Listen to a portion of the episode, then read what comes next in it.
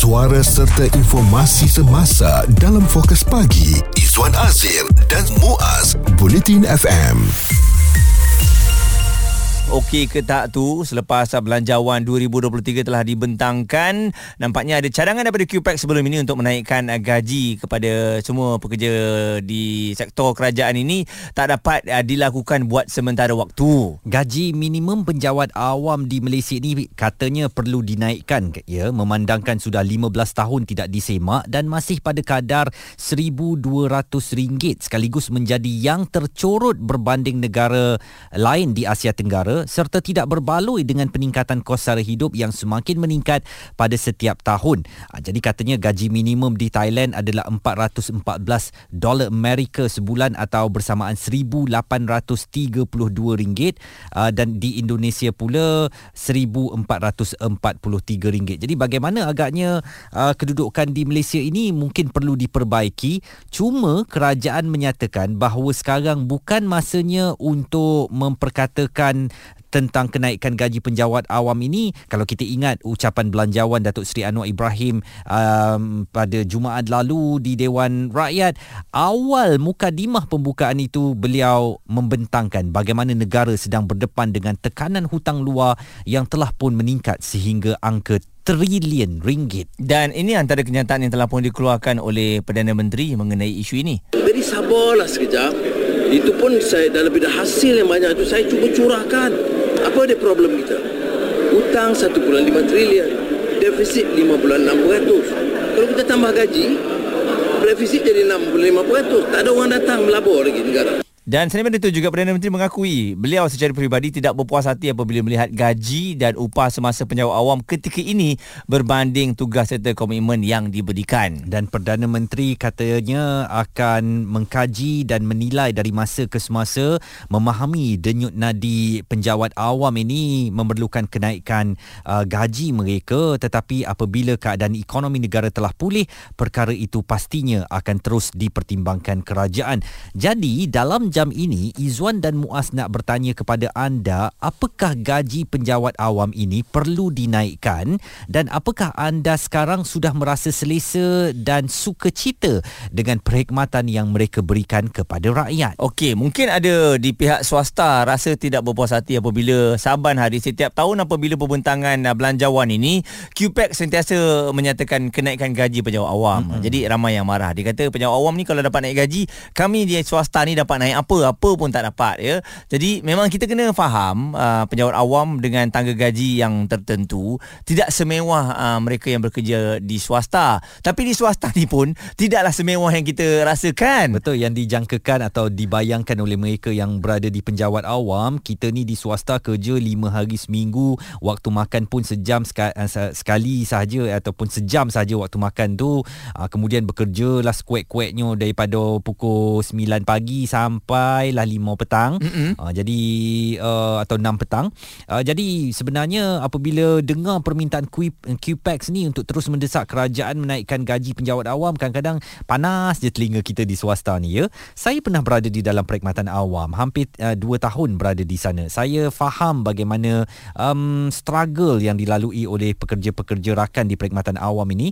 Cuma saya juga tak boleh lupakan apabila saya nak buat pasport mak saya baru-baru ni 9 jam kau saya tunggu dekat pejabat uh, immigration itu. Mm-hmm. dengan saya tanya tak ada ke laluan khas untuk warga emas? Ibu saya dah berusia 71 tahun. Maaf tak ada. Sama macam orang lain saja. Oh. jadi benda-benda begini bagaimana kita nak uh, justified kan ya? Nak justifikasikan dengan apa orang panggil permintaan kenaikan gaji itu? Atau apakah kerana gaji mereka rendah sekarang ni sehingga mereka tidak melayan orang yang nak mendapatkan perkhidmatan daripada mm-hmm. mereka tu? Dan saya sentiasa sentiasa berfikiran positif lah. Mungkin tak cukup kaki tangan menyebabkan mereka uh, berlaku ataupun bertindak demikian. Uh, sebab itulah kita tunggu lama ataupun penambahbaikan boleh dilakukan. Dan satu lagi yang saya tengok lah bila uh, QPAX ataupun pejabat awam ni diminta naikkan gaji, saya tak rasa apa-apa sangat pun. Sebab satu yang saya lihat sebab keluarga saya pun ada yang kerja kerajaan. Mereka ni sangat membantu untuk IKS tau. Maksudnya dalam uh, PKP baru-baru ini, kita semua ya ada masalah gaji, mereka punya gaji macam biasa. Hmm. Tetapi mereka ni banyak menyumbang kepada produk produk-produk IKS ni membeli online. Membeli tu sebab kita tahulah mereka ni tak ada masalah keuangan sangat. Okey, Ya, yeah, kalau boleh beli tu Muaz, Ah. maknanya tak perlulah kenaikan gaji. mereka boleh beli tapi barang yang mereka beli tak mahal pun Izzuan. Hmm. Produk-produk IKS ni kan yang murah-murah. Jadi ka, ka, okeylah swasta ni katanya kalau nak minum kopi nak minum kopi yang mahal juga. Hmm. Jadi mereka ni su- support yang IKS yang murah. Jadi mungkin nampak macam mereka suka belanja tapi mereka belanja yang murah. Jadi bila mereka ada gaji, mereka menyumbang kepada ekonomi IKS. Uh, bagi saya ini sesuatu yang bagus lah. Mungkin ada orang tak nampak. Hmm. Tapi itulah rolling dalam keadaan ekonomi. Cuba bayangkan. Okey kita bayangkan pejabat awam ni tak ada gaji. Dia tak beli pun IKS. Swasta dah tentu tak beli IKS. Awak terlalu memikirkan tentang bagaimana nak membantu IKS tu sangat. Sebenarnya ini tentang um, sara hidup mereka yang mereka perlukan apa yang boleh dibawa ke meja makan mereka. Sebenarnya bukan sahaja penjawat awam yang mengalami masalah ini tetapi rakyat kebanyakannya. Jadi apabila QPEX meminta bagi pihak penjawat awam bagaimana pula mereka yang berada di sektor swasta ini yang turut dihimpit dengan kenaikan harga barang, tekanan kos sara hidup. Jadi saya fikir um, bila semua tak dapat sekarang adalah satu benda yang fair. Hmm. uh, dan kita beri ruang supaya ekonomi negara kita dapat uh, bernafas dahulu uh, kemudian baru kita buat tuntutan kepada kerajaan. Okey ekonomi sudah stabil. Tesla nak masuk lah uh, kemudian Amazon Web Services masuk dengan nilai berbilion ringgit dan sebagainya. Apabila semuanya dah baik baru kita uh, fikir tentang kenaikan gaji secara bersama. Isu terkini dan berita semasa hanya bersama Izwan Azir dan Muaz Bulletin FM. Kita sedang uh, memperkatakan tentang apakah ada keperluan untuk penjawat awam ini diberi gaji yang ditingkatkan uh, sementara dakwaan mereka bahawa telah lama tak ada kenaikan gaji yang mana mereka juga turut terhimpit dengan uh, kos inflasi ataupun kenaikan harga barang yang berlaku bukan sahaja di Malaysia tetapi di seantero dunia. Kita bersama dengan Profesor Dr. Ahmad Martada Muhammad, penganalisis politik dan ketua kluster takbir urus dan integriti UUM. Jadi doktor kalau dilihat ya dalam keadaan sekarang ini uh, bagaimana agaknya dari segi penjawat awam ini perlu dinaikkan gaji ataupun tidak? Satu oleh kerana ekonomi yang tak menentu dan yang kedua kita nak berikan mereka semangat untuk menaikkan um, kerja mereka tu lebih bagus pada pandangan uh, Prof sendiri. Uh, saya melihat bahawa perkara ini bukan satu perkara yang baru isu permintaan untuk kenaikan gaji. Namun saya lebih uh, merasakan bahawa uh, sebenarnya apa yang berlaku di dalam uh, public sector ini kita perlu melihat isu ini secara menyeluruh kerana seringkali ada tanggapan yang menyatakan bahawa prestasi penjawat-penjawat awam tidaklah begitu tinggi jika dibandingkan dengan uh, kaki tangan swasta. Mm-hmm. Dan ini satu perkara yang memang kita lihat uh, seringkali berlaku di mana banyak kritikan dan komen terhadap penjawat awam kerana prestasi mereka kadang-kala tidak begitu memberangsangkan. Uh, kalau kita lihat banyak agensi-agensi yang mendapat kritikan dan sebab itu bagi saya uh, sebenarnya apa yang berlaku di dalam uh, kerajaan ini kita perlu lebih melihat kepada apa juga insentif ataupun reward ataupun kenaikan gaji perlu dilihat berdasarkan kepada prestasi. Uh, kerana kalau kita lihat apa yang berlaku apabila kita contohnya pemberian bonus apabila kita memberikan bonus kepada semua kaki tangan across the board Mm-hmm. ia sebenarnya kadangkala memberikan ruang kepada mereka yang tidak menunjukkan prestasi yang baik di dalam perkhidmatan awam turut sama menerima bonus Mm. dan ini seolah-olah bukan satu galakan Mm. kepada semua kaki tangan untuk bekerja dengan lebih kuat sebab itu bagi saya uh, kalau kita fikirkan dalam saat uh, dan ketika pada hari ini pemberian bonus itu mestilah sepatutnya diberikan kepada mereka yang menunjukkan prestasi yang tinggi Mm. dan ini akan menyuntik semangat untuk kaki tangan awam untuk bekerja dengan lebih kuat supaya apabila mereka bekerja dengan lebih kuat dan produktiviti mereka meningkat maka mereka melayakkan untuk mendapat bonus seperti mana kaki tangan uh, swasta ataupun uh, mana-mana GLC yang lain. Hmm. Uh, jadi ini ini bagi saya perlu kita lihat kerana apabila kita memberikan bonus kepada semua maka seolah-olah ia tidak menunjukkan bahawa kita menekankan berkaitan prestasi dan produktiviti kaki tangan itu sendiri. Jadi sebab Hmm. itulah bercakap mengenai kenaikan gaji kita perlu melihat uh, suasana ataupun isu ini dalam kerangka yang lebih menyeluruh.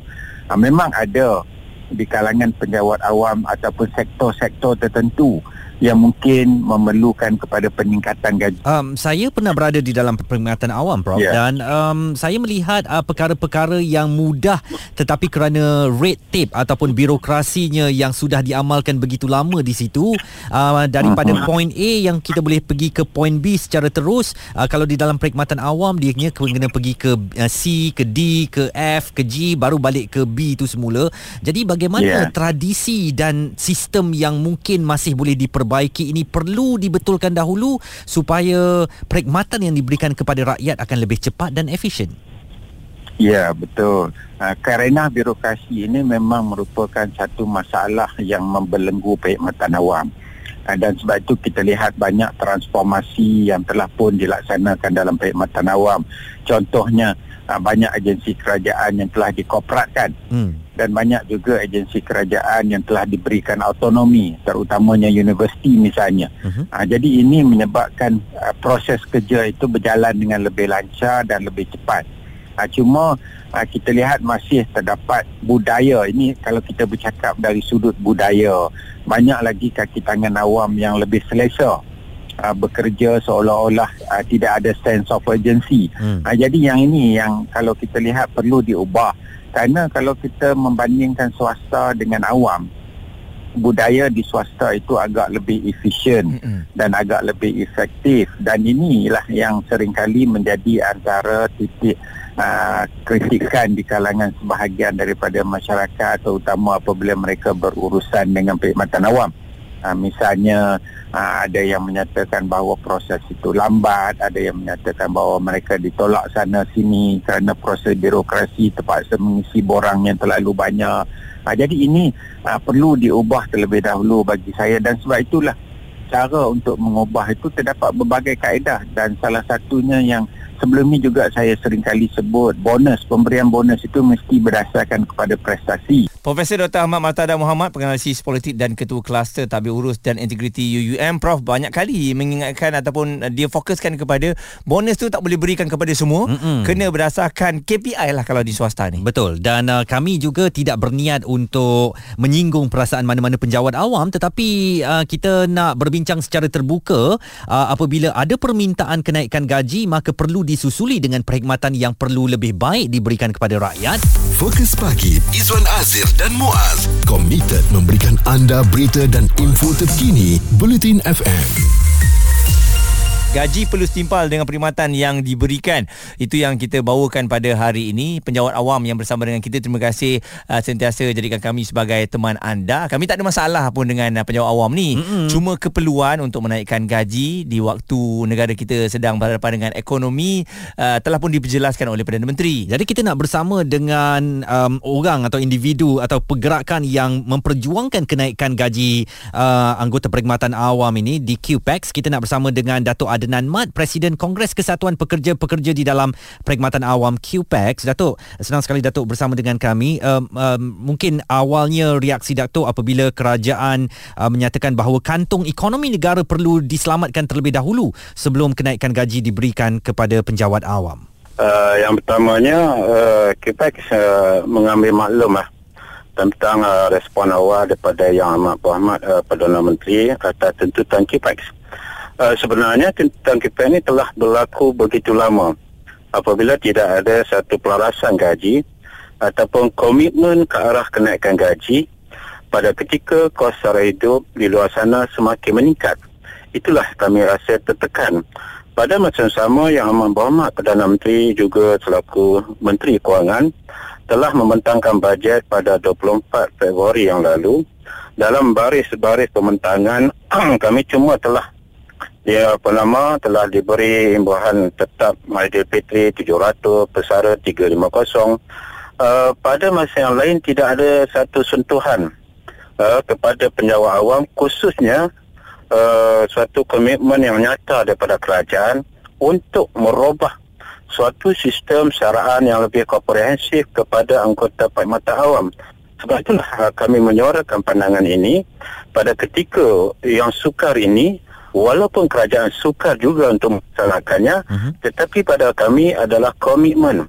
Tidak semestinya pada uh, tahun ini tidak mestinya tahun hadapan tetapi bagaimana kita boleh meletakkan garis uh, yang selesa untuk gaji anggota Perkhidmatan Awam pada masa hadapan. Itulah kehendak kami kami memang tahu uh, jawapan yang kami akan terima mm-hmm. tetapi jawapan itu sebenarnya telah obsolete uh, bagi kami kerana telah pun ditedah saban tahun saban tahun saban tahun mengenai kedudukan kewangan negara yang sebegitu rupa yang akhirnya kami memandang sebagai satu gimmick untuk tidak melihat anggota Perkhidmatan Awam dalam konteks komitmen untuk menjaga kebajikan uh, khususnya pada anggota-anggota kumpulan bawahan yang gajinya juga di bawah gaji minimum 1200 yang kecil daripada minimum swasta 1500. Datuk, dalam satu perkataan hmm. sahaja, apakah jawapan Datuk ini menyatakan kekecewaan, kemarahan atau kesedihan?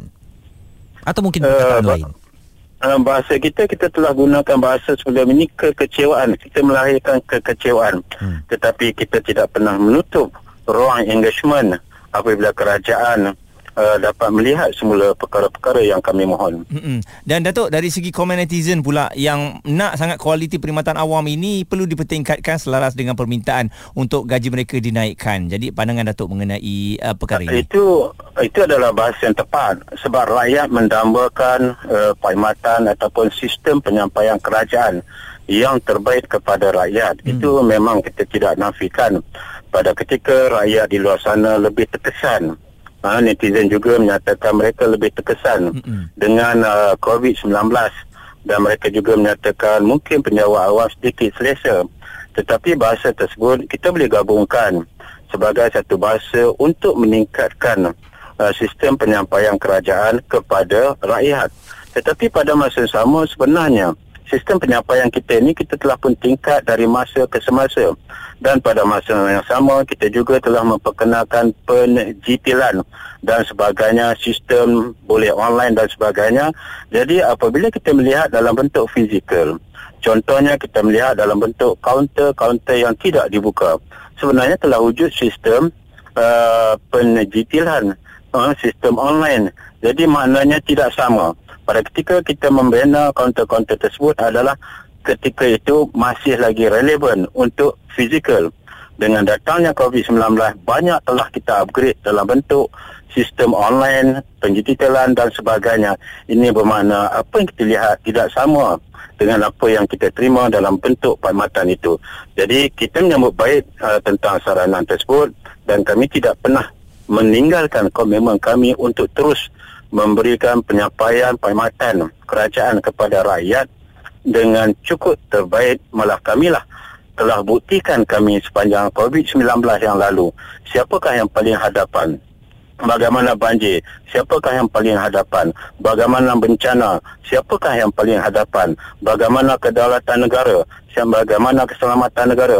Kamilah orang yang menjaga semua uh, apa nama kehendak rakyat dan kami yakin kami terus kekal memberi perkhidmatan terbaik kepada rakyat. Datuk, dalam masa 30 saat ini Datuk, um, bila Datuk mahu kerajaan melihat kembali perkara ini kerana apabila kantong ekonomi pulih, saya perkirakan mungkin juga sesuatu yang subjektif. Ia boleh jadi setahun, ia boleh jadi dua tahun, tiga tahun lamanya. Bila Datuk mahu kerajaan melihat kembali isu ini?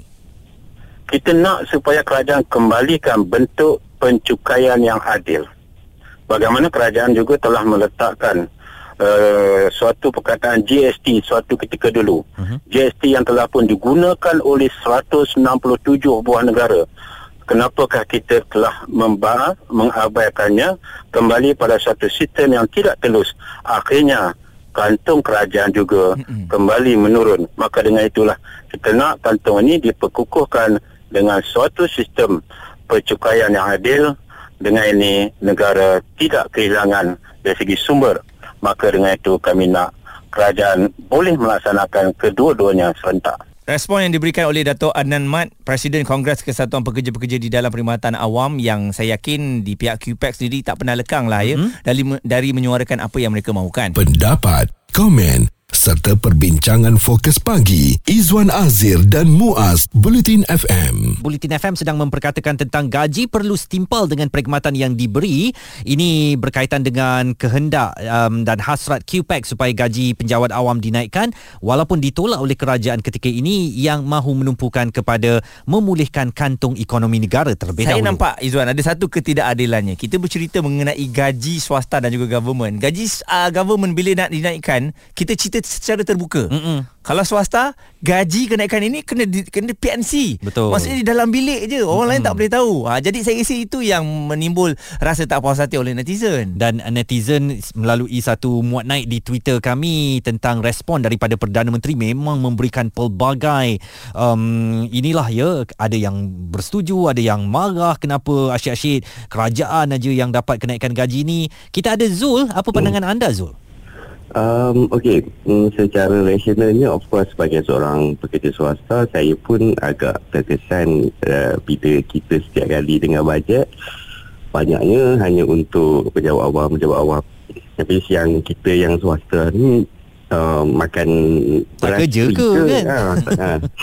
So basic, tapi bila kita fikir balik semua orang terkesan waktu ekonomi tengah tahun ni tapi hmm. uh, apa yang saya boleh nak cadangkan kepada kerajaan mungkin boleh diambil bagi, boleh dipertimbangkan lah hmm. um, bagi pejabat awam yang baru masuk yang grade-nya sangat rendah dan gaji dia mungkin 1200 macam mana yang dimaklumkan tadi hmm. uh, and kalau dia berstatus bujang mungkin kita boleh uh, on hold dulu kenaikan tu tapi kalau untuk yang dah berstatus uh, berkeluarga maksudnya dah berkahwin uh, mungkin ada anak seorang atau dua orang Mhm. uh, buat zaman sekarang kan banyak orang kahwin muda kan Mm-mm. so uh, itu mungkin boleh kita pertimbangkan untuk kenaikan itu cadangan saya lah Hmm. sebab kalau kita nak cakap uh, swasta terkesan government terkesan benda ni tak akan dia, dia, dia tak akan ada macam never ending story tau sebab until end of the day uh, nobody akan puas dengan segala apa yang kita uh, yang dicadangkan yang yang di, di apa diberikan. Of course swasta saya cakap terang sebagai seorang swasta saya pun tak nak bias. Tapi kita orang bila setiap kali tengok pembentangan kan kita orang macam apa yang aku dapat sebenarnya? Hmm kan?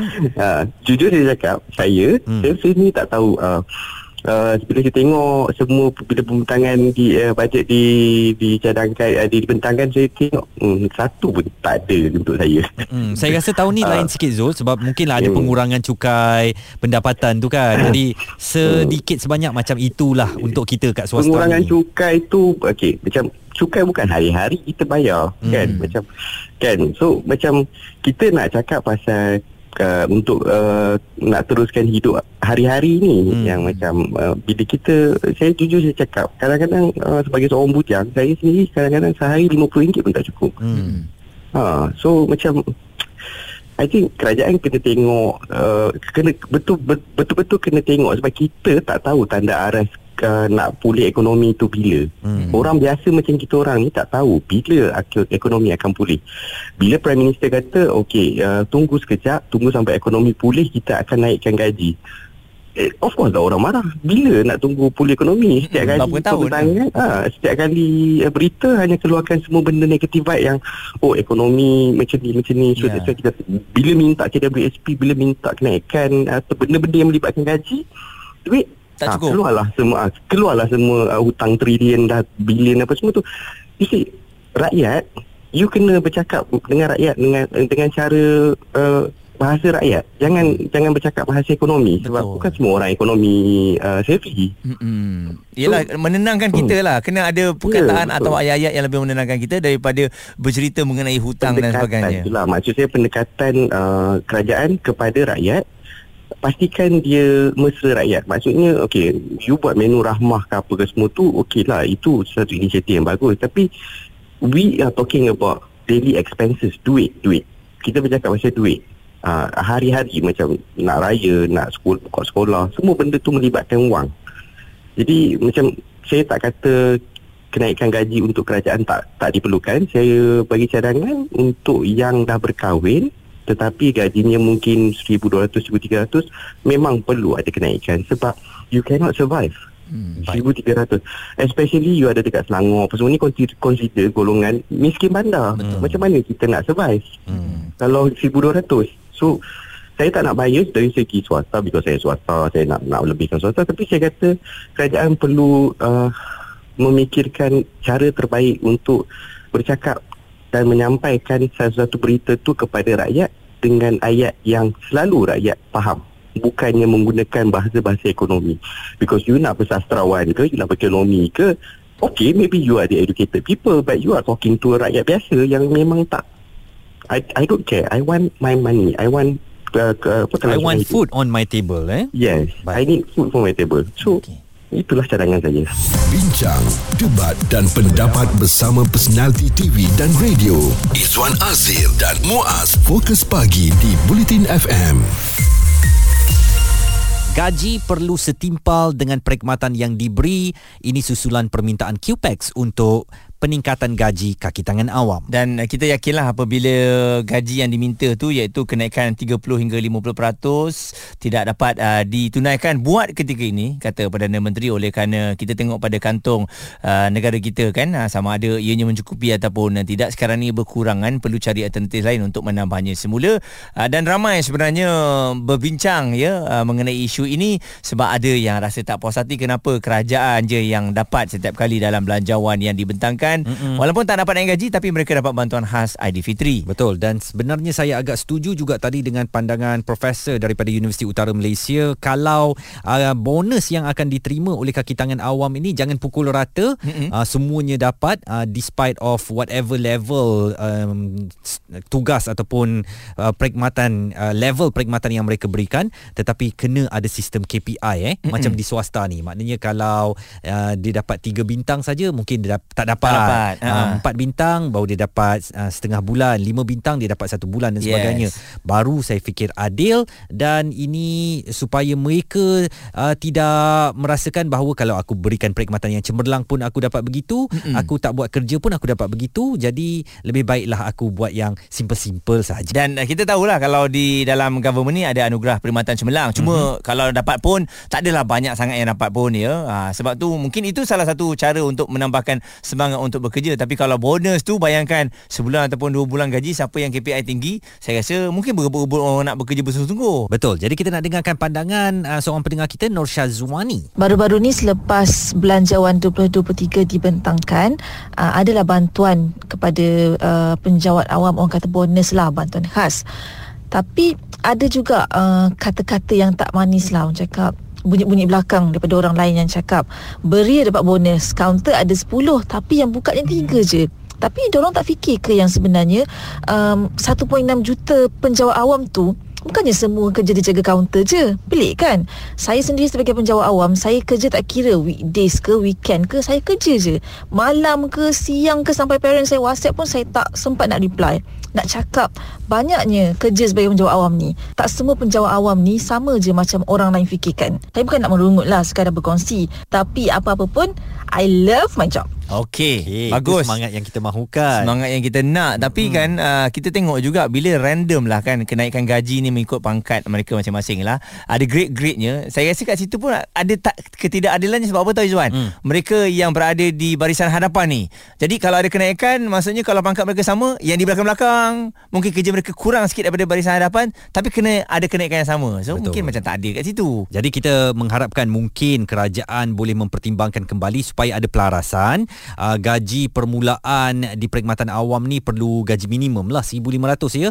Tak bolehlah kalau re- lebih rendah daripada itu lagi macam mana nak hidup terutamanya di bandar-bandar besar ni. Kita juga mahu rakan-rakan kita di penjawat awam ni dinaikkan gaji tetapi perkhidmatan yang perlu mereka berikan uh, tak adalah sampai ibu saya berusia 71 tahun datang nak buat pasport tak diberi um, apa laluan khas harus tunggu 9 jam sakit pinggangnya seminggu sampai dekat rumah tu tak tak tak reda-reda sakit mm-hmm. pinggangnya hanya kerana nak buat uh, pasport buku tu saja Ya. uh, dan ini yang kita mahu perkhidmatan awam ditambah baik lagi Betul. Uh, kalau mungkin oleh kerana orang tak cukup, uh, busy dan sebagainya, kita uh, buat perkhidmatan tu selaku manusia lah. Sesama manusia, toleransi yang perlu ada. Jadi yang swasta kita-kita ni, maksudnya teruskan lagi kerja kita insyaAllah. Kita buat yang terbaik, ada rezeki kita lah. Hmm. Sebab saya yakin kita jangan dengki dengan rezeki orang lain. Kalau ada orang lain yang ada kenaikan gaji, tak apa, itu rezeki dia. Rezeki kita dari sudut yang berbeza mungkin. Suara komuniti anda. Fokus pagi. Izwan Azir dan Muaz Bulletin FM